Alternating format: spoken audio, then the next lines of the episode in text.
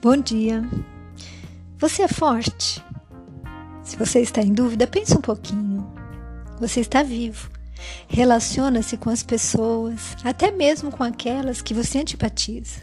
Você trabalha, estuda, ama, segue uma religião ou filosofia, enfrenta as mais variadas e difíceis situações, inclusive a perda de pessoas amadas, a luta para auxiliar um dependente químico, uma depressão ou uma doença incurável. Muitas vezes sucumbe a elas, mas depois de um tempo você segue em frente e resiste. Então, você é forte.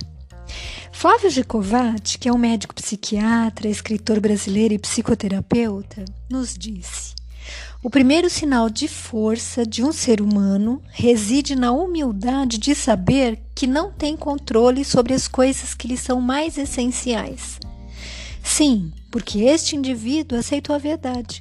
E isso não é coisa fácil de fazer, especialmente quando a verdade nos deixa impotentes e vulneráveis.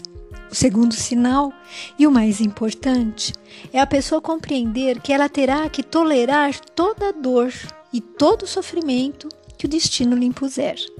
E mais, e este é o terceiro sinal, terá que tolerar com classe e sem escândalos. Não adianta se revoltar, não adianta blasfemar contra Deus. Ser forte é ter competência para aceitar, administrar e digerir todos os tipos de sofrimento e contrariedades que a vida forçosamente nos determina. As pessoas que não toleram frustrações, dores e contrariedades são as fracas e não as fortes. O forte é aquele que ousa e se aventura em situações novas, porque tem a convicção íntima de que, se fracassar, terá forças interiores para se recuperar. O forte é aquele que monta no cavalo, porque sabe que, se cair, terá forças para se levantar o fraco encontrará uma desculpa, em geral acusando uma outra pessoa, para não montar no cavalo. Fará gestos e poses de corajoso, mas na verdade é exatamente o contrário. Buscará tantas certezas prévias de que não irá cair do cavalo que quando chegue, que, que caso chegue a tê-las, o cavalo já terá ido embora há muito tempo. Eu gostei bastante da definição do Flávio Gicovati, né, sobre, é, sobre esse assunto, né, sobre o ser forte, porque coincide em muitos aspectos com o que aprendemos na doutrina espírita e em todos os exemplos que o Cristo nos trouxe. Reconhecer a transitoriedade de tudo, nossas fragilidades, aceitando, mas lutando no limite de nossas forças para obter os melhores resultados, isso é ser forte.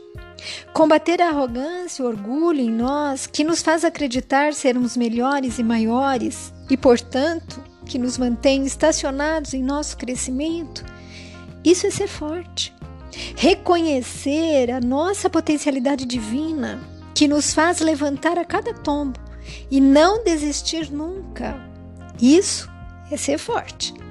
Chorar mas não se desesperar. Decepcionar-se, procurar onde está o erro e não em quem está o engano, quem cometeu o erro. Isso é ser forte. Calar quando o momento exige, mesmo que a sua vontade seja explodir, isso é ser forte. Conviver, respeitar, aceitar os diferentes de nós, isso é ser forte. Tentar se relacionar com o seu adversário, entendendo as suas dificuldades, sem dúvida nenhuma é ser forte. Auxiliar o outro, mesmo quando seu coração é quem precisa ser consolado, isso é ser forte. Se viver, né, viver em meio ao caos, e acreditar em dias melhores, isso é ser forte. Recomeçar quando perdeu o que mais lhe importava nessa vida, isso é ser forte.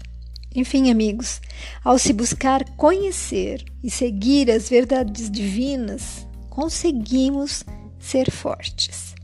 E em Coríntios nós encontramos: Eu me alegro também com as fraquezas, os insultos, os sofrimentos, as perseguições e as dificuldades pelos quais passo por causa de Cristo.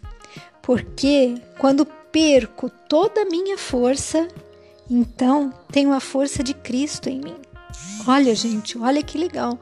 Porque quando perco toda a minha força, então tenho a força de Cristo em mim. Nunca estamos sozinhos. É claro que há vários graus de fortaleza, tudo de acordo com o ponto de vista. E para deixar isso mais claro, eu recebi de uma amiga um vídeo pelo WhatsApp, onde não consta o autor e que diz assim: Em uma reunião sobre tudo que Deus criou, houve uma grande dúvida: quem seria o mais forte? E alguém falou: Forte é o ferro. Perguntaram: Ferro, você é forte? E o ferro respondeu: Eu não sou forte. Ainda que em minha matéria se construa várias estruturas, forte é o fogo, porque quando eu passo por ele, eu me derreto. Então perguntaram ao fogo: Você é forte? E o fogo respondeu: Eu não sou forte, ainda que eu derreta ferro. Forte é a água porque quando ela vem sobre mim, ela consegue me apagar. Água, então você que é a forte? E a água respondeu: Eu não sou forte. Forte é o sol, que quando passa com seus raios sobre mim, consegue me evaporar. Então perguntaram ao sol: É, sol, você que é o forte então? E o sol respondeu: Eu não sou forte, porque ainda que eu tenha poder de fazer a água evaporar, Forte é a nuvem, que quando para na minha frente, tira todo o meu brilho. Então perguntaram: Nuvem, você que é a forte?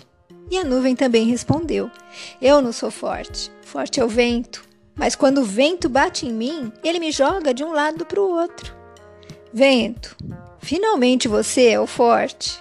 E o vento, vento disse: Eu não sou forte, embora eu jogue a nuvem de um lado para o outro Forte é a montanha, porque quando eu bato nela, eu me divido ao meio. Montanha, você que é forte? Eu não sou forte, respondeu a montanha. Ainda que eu faça o vento se dividir ao se colidir comigo, forte é o homem, porque ele vem com os seus maquinários e vem sobre mim e constrói edificações e acaba comigo. Homem, você que é o forte, e o homem diz: Eu não sou forte. Ainda que eu consiga construir edificações sobre rochas, destruir tudo que o Criador construiu, ainda assim eu não sou forte. Forte é a morte, porque quando ela me abraça, eu não consigo escapar. Então chegaram para a morte e disseram: Morte, você que é forte? E ela respondeu: É, por muito tempo eu pensei que eu era. Eu abracei Abraão, Isaac, Jacó, os grandes profetas do passado, homens bons, e acabei com todos eles. Mas um dia, achando que eu era forte, abracei um homem que sob sua cabeça havia uma promessa. Levei-o para a sepultura, mas no terceiro dia ele ressuscitou. Dizem que a morte é forte, mas Jesus venceu a morte.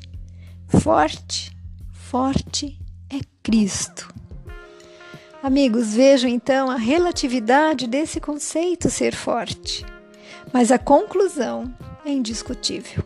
Quem busca caminhar, seguindo as pegadas do Mestre, conseguirá vencer suas fraquezas e tornar-se alguém realmente forte, já que a morte não existe. E Jesus é o grande caminho. Acredite. Fique com Deus. Beijos de quem se preocupa com você.